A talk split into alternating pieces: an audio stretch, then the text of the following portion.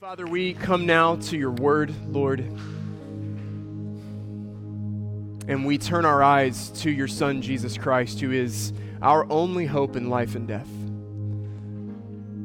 Father, we come here this morning to confess that we do not have the resources within ourselves to overcome the power of sin, to overcome the power of death, to overcome the power of the grave, but through faith, in the name of your Son,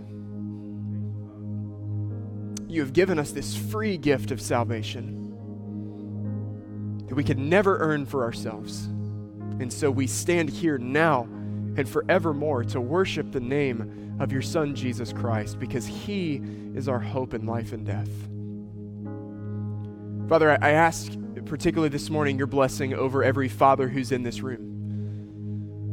And Lord, I ask that you would equip us with the knowledge of your word. I ask that you would equip us with wisdom, that we could raise up and shepherd and fellowship and disciple those who have been entrusted to our care. Lord, I ask that you would empower us and embolden us by the power of your Holy Spirit to be strong in a culture where loving fathers are so desperately needed. Lord, I pray comfort today over those for whom today is hard.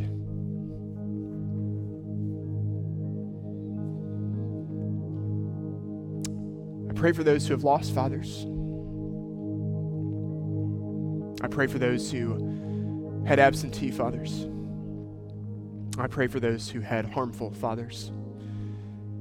And I just pray this morning, Lord, by the power of your Holy Spirit, that you would grant peace and grace and comfort, and that you would help us to see that that is not who you are, that you're a good father and you love us. You love your children. You'll never harm us. You'll never leave us. You'll never forsake us. And you have offered us salvation through the name of your Son, Jesus Christ. So, Father, as we open up this word this morning, we ask, will you edify your church and glorify your name? Sanctify us in the truth of your word, because your word is truth.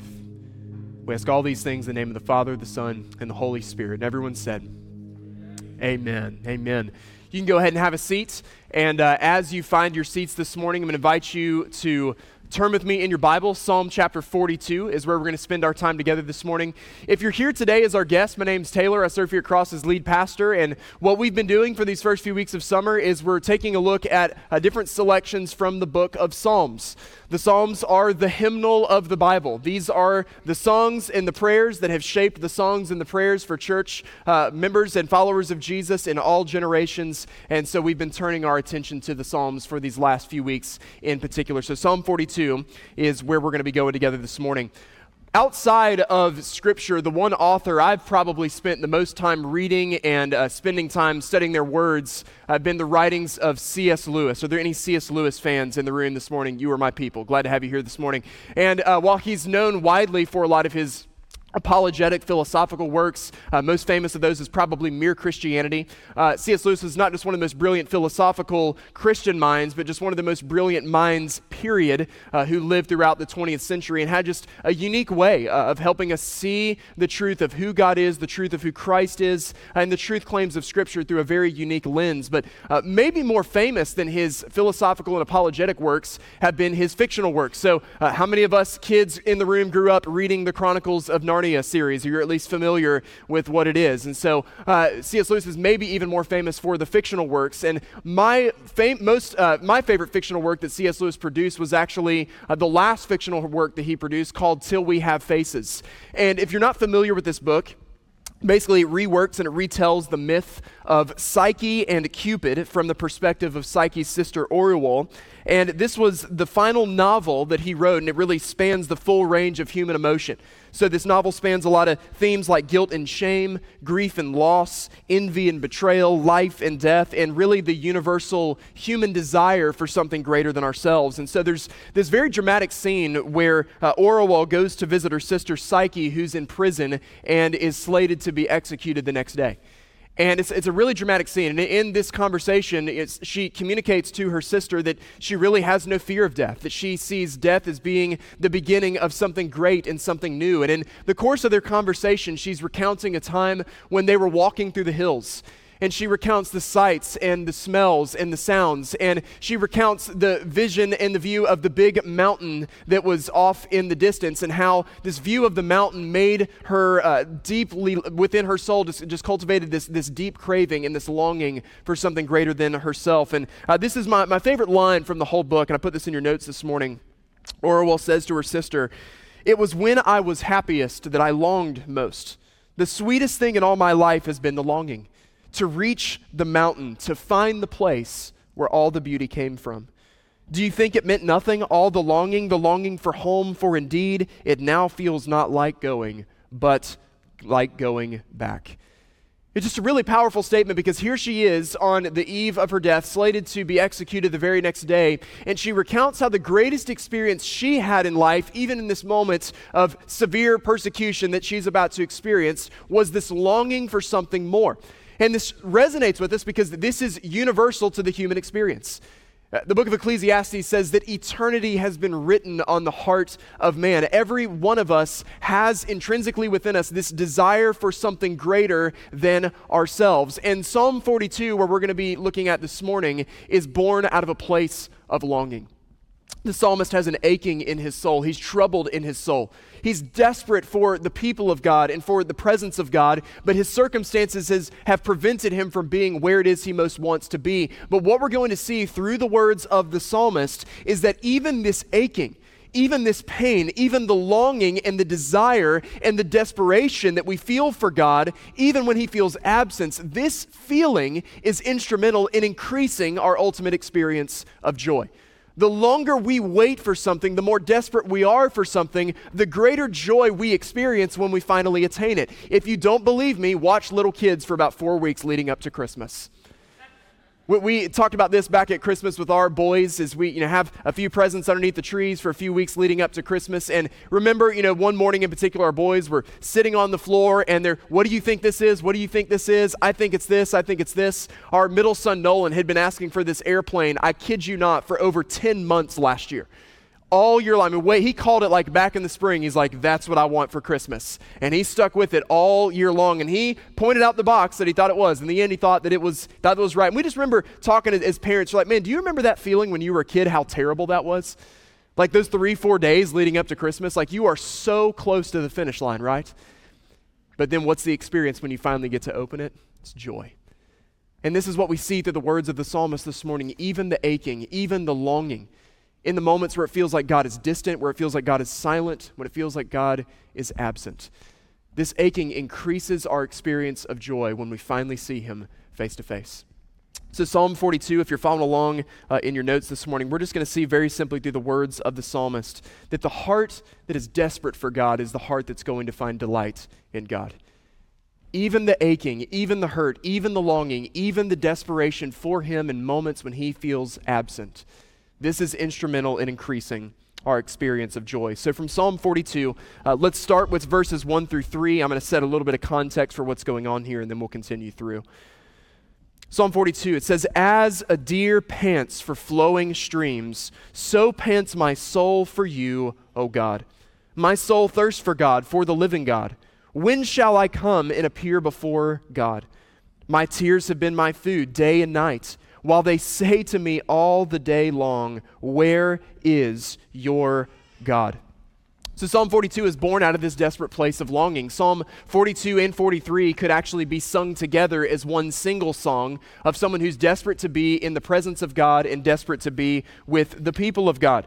And so this really just begins in this place of desperation. This is the sensory language that he uses, as the deer pants for the water.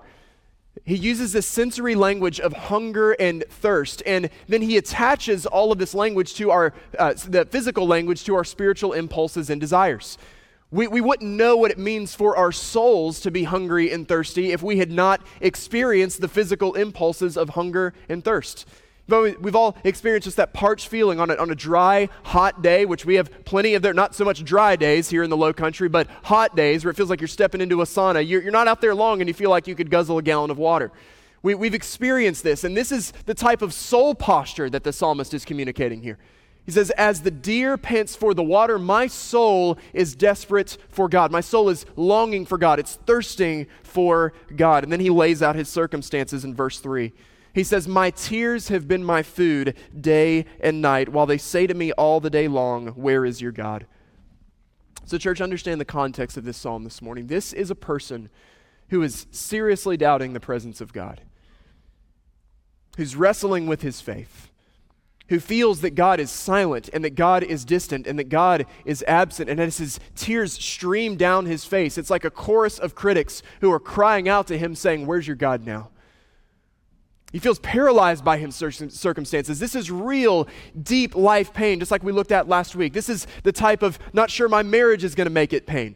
Not sure my kids are going to make it pain. Not sure our finances are going to make it pain. Not sure my health is going to make it pain. The cancer is back type of pain. This is the type of grief and sorrow out of which this psalm is born.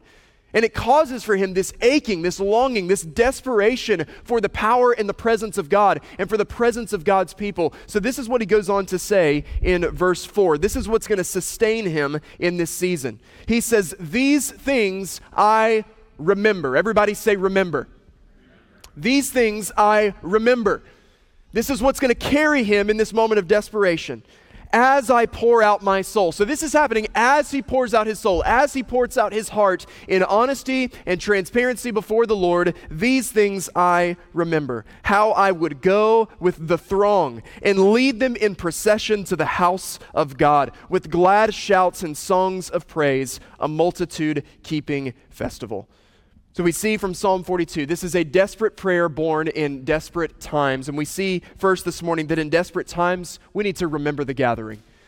In desperate times, we remember the gathering. This is what's sustaining him. He says, these things I remember. I remember when I was leading the procession. I remember when we were singing together. And this is where he longs to be. It's in the presence of God, with the people of God, singing the praises of God.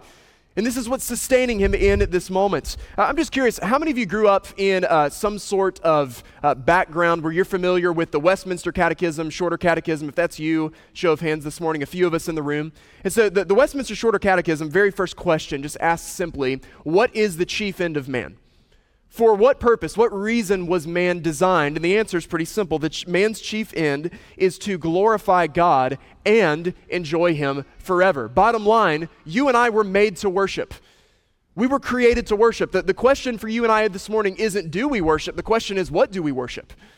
All of us worship something. There is something that is uppermost in all of our affections. And so we see that the antidote and the solution for his suffering and for his struggle in this moment is to worship. Is to remember the gathering of God's people when they were worshiping together. This is such a powerful picture for us this morning because you and I live in this very me-centered, self-centered, self-sustaining culture. And what worship calls us to do, church, is to get our eyes off of ourselves. It's to turn our eyes and to turn our attention and to turn our affection to the Lord. We were made to worship. But we need to understand today, God is perfectly self-sustaining, okay? God is perfectly self-sustaining. God does not need our worship, and God doesn't command our worship just because he's some sort of self-centered egomaniac. That is not why the Lord commands us to worship. God only commands us in his word to do what's going to lead to our joy. And so it's good and right and true that God command us to give him praise, that God command us to give him worship, because he knows that in giving him praise, he knows that in giving him worship, we're going to have our experience of greatest joy. He's a good father who loves his children. He commands us to give him praise because it's in giving him praise we're going to experience joy. John Piper has said very, very well that God is the only being in the universe for whom self-exaltation is not an act of sin. God's the only one who gets away with this. He's the only one who gets away with putting himself above all others, because if there was anyone who could go above him, he couldn't be God. And he knows that in calling us to give our praise and give our attention and give our affection and give our worship to him, this is what's going to lead to our joy. We are called to glorify him and to enjoy him forever. So God's not just after our begrudging submission. He's not just after us dragging ourselves in here on a Sunday morning and eking out some words to some songs. He intends for us to enjoy him. This is going to blow some of your minds this morning. Did you know that you can be a follower of Jesus and be happy about it? You wonder sometimes. I mean, because some of those miserable people on the planet I know are people who were claim to be followers of Christ. No, God intends that you not just worship him, but you enjoy him, that you find satisfaction in him, that you find hope in him, that you find life in him. He only commands us to do what's going to lead to our greatest joy. So even what his word forbids, it's not because he wants you to be miserable. It's because he wants you to experience life and joy to the fullest as he has intended. We're made to worship. On a couple of occasions, the New Testament exhorts us not just to sing, but to really sing to and with one another. This is what we see in Colossians chapter 3, verse 16. It says, "Let the word of Christ dwell in you richly." And how is the word of Christ going to dwell in us richly? By teaching and admonishing one another in all wisdom, singing psalms and hymns and spiritual songs with thankfulness in your hearts to God. Church, understand, when we sing, it is not just to glorify his name, it is to edify one another. You and I have been given a mutual responsibility within the body of Christ. It's really sad to me that this is really what we've reduced church to in our culture. We saw this really on full display during COVID last year. So, you know, we, like most, we were doing just kind of this online thing for a while. We're live streaming this service right now because we know some are still prevented from gathering with us. But do please understand, this whole online podcast culture, this is intended to be a supplement to worship, not a replacement for worship. We have a mutual responsibility as the body of Christ. You have a greater responsibility than just showing up and listening to a sermon every week. We edify one another, not just by singing to the Lord, but singing over one another. This is what builds up the body of Christ. This is what implants the word of God in our hearts. We are called not just to hear a sermon, but to serve one another, to sing over one another, to pray over one another, to serve communion to one another, all of the one another language of the New Testament. That is the calling of the body of Christ. And we can't do this in isolation. And the church, the world more than ever needs to see the church, needs to see the visible gathering of the body of Christ doing what it is that the Lord has called us to do. And this is what sustains us during these dark moments and these dark seasons. I remember it was 10 years ago, actually, this month, we celebrated my last Father's Day that we had with my dad. He passed away December 2011, later that year, of cancer. He was 50 years old. And so we actually, about this time, 10 years ago, our family was vacationing in Hilton Head. We didn't live in Beaufort at the time. And just a really sweet time and sweet memory that we have as a family with his last Father's Day here with us. And I remember when he was first diagnosed with cancer back in early 2008, he would send out these email updates and letters. There were people who were praying for him each step of the way. And early on in his cancer diagnosis, he had to have a major surgery. He had about a foot of his intestine removed, and so he was in the hospital for several weeks, and then he was home bedridden, recovering for several weeks. And listen, my dad was the classic. He was a pastor's kid. He was a bivocational minister for a while, but my parents very faithfully served the church, and we were that family. Like, we didn't miss a Sunday. We were there every time the doors were opened, and more than that, my dad was a very hard worker. The guy he worked for, as he was going through all this, basically said, I can't remember a single time in almost 30 years that your dad's missed a day of work. And this is just the type of personality that he was. He was really active. He liked to work out. And so he would send out these email updates. And this is what he'd say. He'd say, pray for me in this. What I miss the most is not going to work every single day.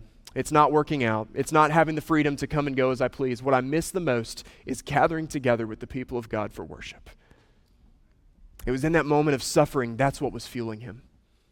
It was that reminder, remembering the gathering, remember what it meant to be in the assembly of God's people, singing praises to the Lord, being encouraged by not just what was being sung to the Lord, but by what was being sung over him. And we have a mutual responsibility in this as the body of Christ, because I'd be willing to bet in a room this size, somebody in here today barely dragged yourself in the door. And you just didn't have it within you to sing. But you know what the rest of us got to do loudly this morning? Sing to the Lord over you. Encouraging your hearts. You think on this Sunday where I'm remembering the last Father's Day I had with my dad 10 years ago, as we sing that death was arrested, that Christ is our hope in life and death, you think that didn't just encourage me a few moments ago? To remember this victory? We have this responsibility over us as a body of believers. And listen, this is why we need to remember the gathering in these moments of suffering, because this is the work that the enemy does. It's so terrible. So what will happen is we'll fall into patterns of sin, we'll disconnect from the church for busyness or different seasons or whatever it is. We feel guilty that we've not been in the church, and then that guilt keeps us from going back. Like it drives us away and keeps us away. And unfortunately, a lot of the religious culture has taught us you might not be welcome back. Like you'll come through the door and there's going to be a chorus of people like, where have you been? Nice to see you finally. And listen, understand, that might be the religious culture, but that's not our Heavenly Father. He welcomes us back. By the way, if that ever happens to you, tell me. We'll fire that welcome team person. That's not okay here. That's not okay here. This is what the enemy does. He wants to drive us away. When you're in the moments of suffering, when you're in the moments of darkness, when you're aching, remember the gathering. Remember what it was like to hear the praises of God's people. Remember what it was like to be encouraged by the body of Christ. And then, friend, with everything that is within you, if you can, drag yourself through the door. Or call a friend and say, I can't get there on my own. I need you to drag me there for me. We need the gathering. We need to remember the gathering.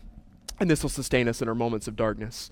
It goes on here in verse 5. Now, this is where the tone is going to change a little bit. We're going to see this refrain here, and then at the very end again in verse 11. We've seen this a lot over the last couple of weeks in different Psalms. Verse 5, he asked now, why are you cast down, O my soul? And why are you at turmoil within me? Hope in God, for I shall again praise him, my salvation and my God. So in desperate times, remember the gathering, and then second, remember the gospel. Remember the gospel. We have emphasized this point almost every week for the last 3 or 4 weeks. In our moments of desperation, in our moments of darkness, in our moments of sin, we have to learn to proclaim the good news to ourselves. So just as Alex showed us a few weeks ago, we once again see the psalmist preaching to the audience of his soul. Why are you downcast, O my soul?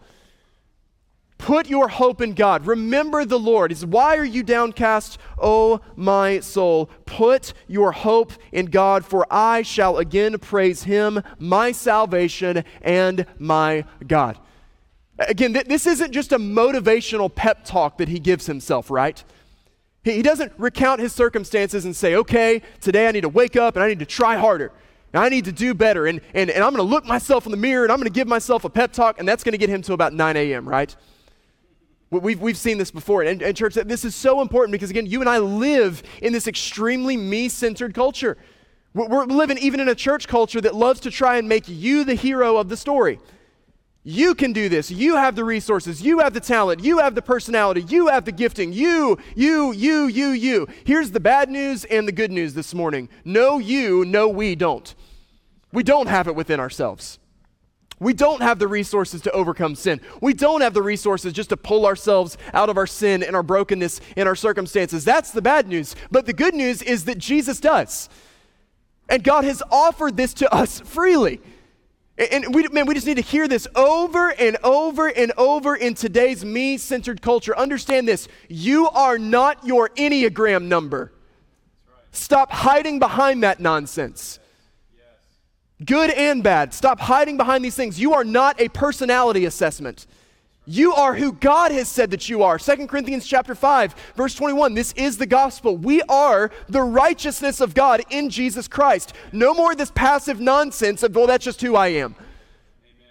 Like, I know that I'm domineering and I can kind of run over people. Sorry, I'm an 8. No. Amen. Get over that. Amen. If you are in Jesus Christ, you are a new creation. That's right. And everything that we are is fully surrendered and held captive by his will. We have to remember the gospel. We can't allow ourselves just to be beaten down by our circumstances. Well, I'm just a worrier. That's just who I am. I'm overwhelmed. That's just kind of what I do. No, forget all of this. Remember the gospel. Why are you downcast, O my soul? Put your hope in Christ. Put your hope in God. He will sustain me. He will carry me. He will draw me out of this. I don't have it within myself, but by God's grace, he does. And he'll pull me out of this pit. We have to learn to preach the gospel to ourselves. It's looking yourself in the mirror, not saying you can do this. It's looking in the mirror and saying Christ has done this. And by the power of the Holy Spirit, we can move forward. It's rehearsing the gospel to yourself in scripture form. As we looked at a second ago, 2 Corinthians 5, I am the righteousness of God in Jesus Christ. Because God made him, Jesus, to be no sin, who knew no sin, so that I could become his righteousness. It's rehearsing Ephesians chapter 2. I was dead in my trespasses and sins, but God, who is rich in mercy, made me alive in Christ. By grace I have been saved through faith, and this is not of myself. It is a gift of God. It is not the result of works, so that no one can boast. I am his workmanship. I am his masterpiece. I am his craftsmanship. I have been created in him to do good works, which God has prepared in advance for me to do. Preach the gospel to yourself. Why are you downcast, O my soul? Put your hope in God, for he will pick me up. We need this, church. Rehearse it over and over. I want to give you just a resource this morning. I've handed this out on different occasions, but write this down. It's called a Gospel Primer by Milton Vincent. Great short little book that helps you learn the message of the gospel, both in song form, poetic form, scripture form, so that you can learn to rehearse the gospel. Learn to rehearse the good news. Learn to preach it to yourself in those moments when your soul is downcast. I'm going to give you a warning about this book. This is the ultimate, don't judge a book by its cover, because this book has the worst cover you've ever seen. If you go Amazon this thing today, you'll look at it, you'll be like, I'm not spending money on that. Do not judge the book by its cover, because the content is really, really good. Love this brother, but his cover is terrible. He needs to do something different with it. Don't judge the book by the cover. Read the content. Learn to preach the gospel to yourself. This is verses 6 through 11. Here's how he rounds out the passage. He says, my soul is cast down within me. Therefore, I remember you. Everyone say, remember. I remember you from the land of Jordan and of Hermon, from Mount Mizar. Deep calls to deep at the roar of your waterfalls. All your breakers and your waves have gone over me. By day the Lord commands his steadfast love, and at night his song is with me. A prayer to the God of my life. I say to God, my rock, why have you forgotten me? Why do I go mourning because of the oppression of the enemy? As with a deadly wound in my bones, my adversaries taunt me, while they say to me all the day long, where is your God? Why are you cast down, O my soul? Here's the refrain again. And why are you at turmoil within me? Hope in God. Everyone say, hope in God. Hope in God, for I shall again praise him, my salvation and my God. So in desperate times, remember the gathering. Second, remember the gospel. Third, finally this morning, remember your God. Remember him. Remember who he is, and what it is that he's done for you, how he is your life, and how he is your salvation. The locations that are mentioned by the psalmist back in verse 6, this is placing him roughly in the region of northern Galilee, so it's far from the place of worship in Jerusalem. He is physically prevented from being in the place that he most wants to be, which is in the gathering and the assembly of God's people. And this language in verse 7 of deep calling to deep, this is language that's both poetic and metaphorical. This is the psalmist crying out from the depths of his soul and from the emptiness of his soul to the depths of God's infinite resources. So from the depths of his soul to the depths of God's infinite resources, that's what he means by deep calling out to deep. And then this is what he goes on to say in verse 8. This is the first wave. He says, by day the Lord commands his steadfast love. That's the first wave. And the second wave, and at night his song is with me. So he meant in verse 7, at the roar of your waterfalls, all your breakers and your waves have gone over me. And so this is the picture that we get this morning. In the morning, it's this wave of his steadfast love. And at night, it's the wave of his song coming over us. And so in the morning, it's his love. In the evening, it's his song. And just day in and day out, it's wave after wave after wave pouring out on his people. And yet, even in the midst of this, the psalmist is able to be honest about what's going on in the depths of his soul. He feels once again the taunts of his enemies, just in the same way his tears cried out to him, where is your God? His enemies cry out to him, where is your God? And so you just see the raw honesty of the psalmist over and over and over again, crying out, Lord, why have you forgotten me? So you see the tension that exists here. He is both acknowledging the reality of his circumstances, being honest about his circumstances, not in any way, shape, or form mincing what it is that he's going through, and yet holding on to the truth claims of the Word of God and holding that truth above what he feels. And church, this is so important to us today because we are living in this cultural moment where you're driven so much by feelings. And listen, I'm not saying this morning to ignore your feelings when you do have feelings. But understand, our feelings when it comes to our spiritual life, they're a very good thermometer, but they're not a good thermostat. And if you allow your feelings to dictate your spiritual life, you're going to have a really miserable time as a follower of Jesus. If we only pray when we feel like it, if we only open the Word of God when we feel like it, when we only gather with God's people when we feel like it, this is going to hold us captive to our circumstances. Now, what makes God look beautiful, what makes Him look glorious, what makes Him look marvelous and magnificent is when we, from the depths of our soul, in the aching and the longing, cry out to God in desperation and still cling to the truth of the gospel.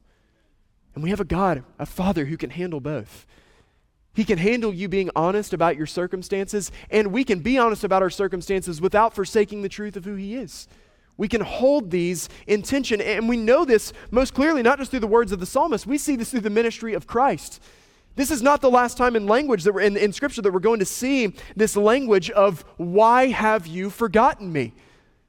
Because just a few centuries later, as Jesus hung on the cross, as His enemies taunted Him, as they cried out to Him, save yourself, what was the question that Jesus Christ, the perfect Son of God, cried out to God the Father? Why have you forsaken me? And this is what we get to rest in this morning, because Jesus Christ became your sin. Because He went to your cross. Because He went to your grave. Because He took your punishment. Because He was forsaken, you and I get to stand redeemed. We get to live in the confidence that God will never leave us or forsake us. Christ has taken upon Himself what you and I deserve. So you and I get to rest in the promise that God will never leave us or forsake us. It's the promise of the Great Commission. Jesus says, I am with you always to the end of the age. And so listen, I know in a room this size, undoubtedly this morning, that there is somebody, your life and your circumstances right now, you feel like you have absolutely hit rock bottom. But you know what you find when you hit rock bottom? You find a rock. And that rock is Christ. And oftentimes the moments when God feels most silent and He feels most distant and He feels most absent, very often those are the times where He is actually most present. Because that's what we get with Jesus. Is a high priest who's not disconnected from suffering. He's not disconnected from weakness. He's not disconnected from pain. He has experienced all of this. He knows what it's like to be rejected. He knows what it's like to be forgotten. He knows what it's like to be forsaken. He knows what it's like to be betrayed. He knows what it's like to be sinned against. He knows what it's like to have enemies calling out to Him and asking Him, where's your God now? And that may be the place that you find yourself this morning. And so here's what we're going to do in just a moment, just the same way we did last week, is we're going to pray the framework of this psalm. And I just want to give you the opportunity, I want to give you permission this morning to lay honestly your circumstances before the Lord, to mince no words. Lord, this is what I'm feeling, this is what I'm experiencing, this is what I'm going through, this is what I'm struggling with, this is what I'm wrestling with. Here are my doubts, here are my questions, here are my concerns, here are my frustrations, here is my anger. He is a good and loving Father, and He loves to hear the cries of His children, and He invites that today. And then as we do that, we're just going to pray that refrain that we saw again and again. Why are you downcast, O my soul? Why are you at turmoil within me? Hope in God. We're going to pray these things together. So you just bow your heads with me for just a moment here. So just very open-ended here for just a few moments. I want to give you encouragement and permission to lay that struggle, whatever it is, before the Lord. To lay down your doubts, to lay down your fears, your anger, your frustrations, your concerns. You may be doubting and even questioning your faith. You feel the taunts of this world mocking you because of your faith. Lay that before the Lord this morning.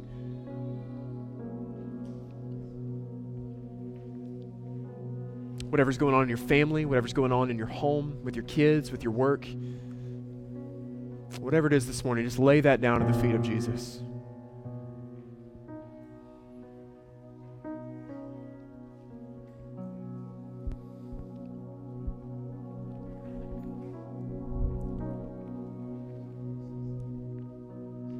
And now we're going to preach the gospel to ourselves, and we're going to use the Word of God to do it.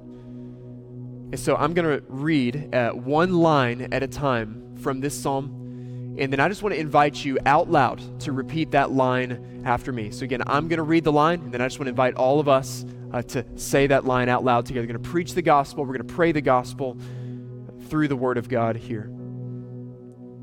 Why are you cast down,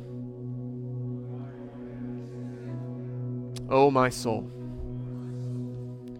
And why are you at turmoil within me?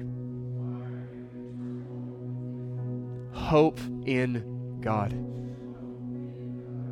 Hope in God. For I shall again praise Him, my salvation and my God. Remember the gathering of God's people. Remember the praises that you lift to the Lord and that we sing over one another. Let that be your fuel in moments of darkness. Remember the gospel. Pray the gospel. Preach the gospel to yourself. Recite the gospel according to the word of God. Remember your God. Listen, the Lord just impressed this on my heart even just right now in this moment. I just want to say this because I feel like it probably applies to more than a few of us in this room on this Father's Day. God is not a deadbeat dad. Whatever your impression of father is, that's negative. It's not who he is. He loves you.